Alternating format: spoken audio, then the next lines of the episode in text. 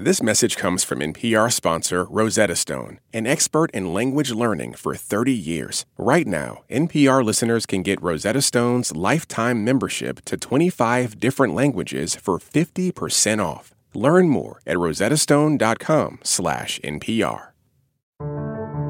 Today on the state of Ukraine, how the use of drones in this conflict is changing the nature of war. I'm Greg Dixon. Drones have become a go to weapon for both sides in this war, for reconnaissance and as a method of attack. And the way drones are being used in this conflict will profoundly change how other wars are fought. To learn more, NPR's Scott Simon spoke to Kelly Grieco, a senior fellow at the Stimson Center in Washington, D.C. What are we seeing that's new in the use of drones in the war in Ukraine, as uh, as contrasted to, say, the way they've been used in the U.S. war on terror? Yes. Well, when we, most of us think about the global war on terror, we imagine uh, the Predator or the Reaper drone. And those were very expensive military grade aircraft that were fairly large uh, drones that were used to strike terrorist leaders. What we're seeing in Ukraine is largely very different from that. We're seeing an explosion of drones used primarily relying on cheap, small commercial aircraft uh, to provide eyes on the battlefield. That's first and foremost how both sides are using them. It's really for reconnaissance and to improve their ability to target artillery, but they've also been using them as well to strike. What kind of weapons have they been carrying? Yes. So these smaller commercial uh, grade drones, they've been modified to be able to carry things like a grenade. And so it's really a contrast on the battlefield in that you have these sort of trenches that might make you think of the First World War, but then a drone is flying overhead and drops a grenade into it. So we have this sort of mix of old and new on the battlefield. How, how are drones used to guide artillery?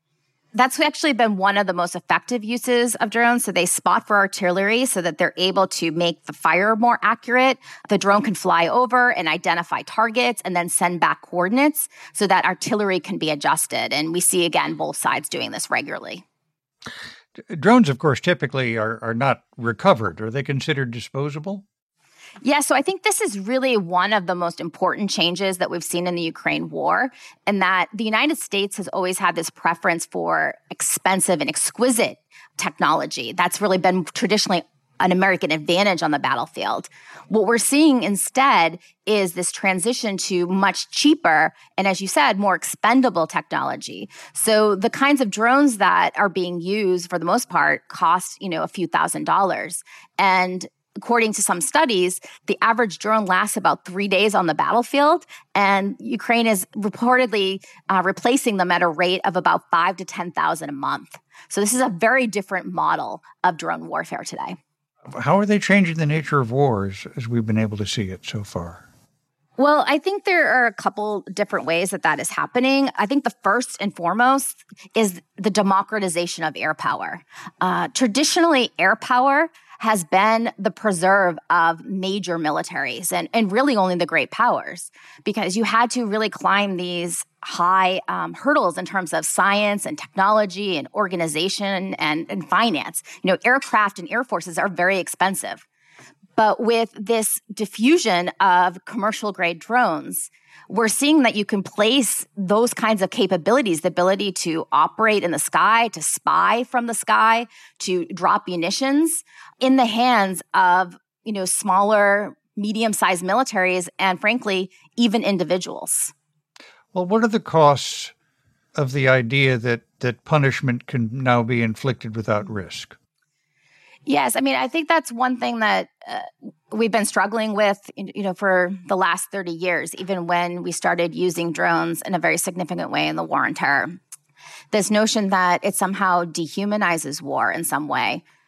I would just point out that even that, I think, is a bit of a simplistic story, and that if you look at operators uh, in the global war on terror, US operators of those drones, they have very high rates of PTSD. So it's not entirely true that there isn't a human element still in war with drones, um, and that that even their use has cost to the side using them.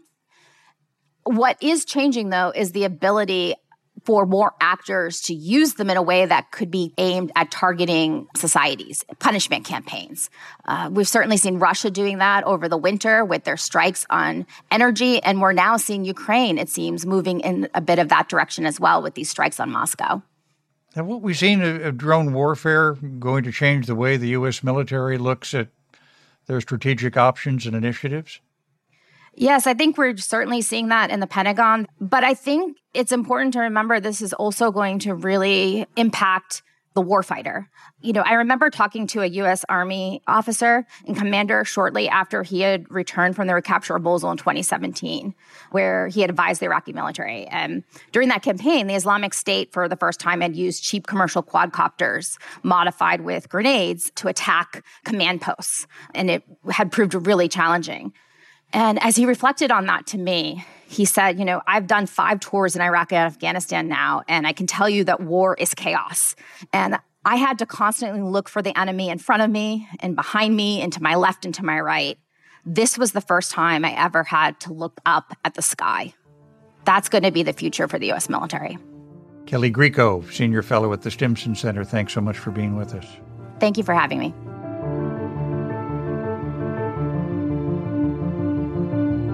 Thanks for listening to the State of Ukraine from NPR News. We'll see you again soon.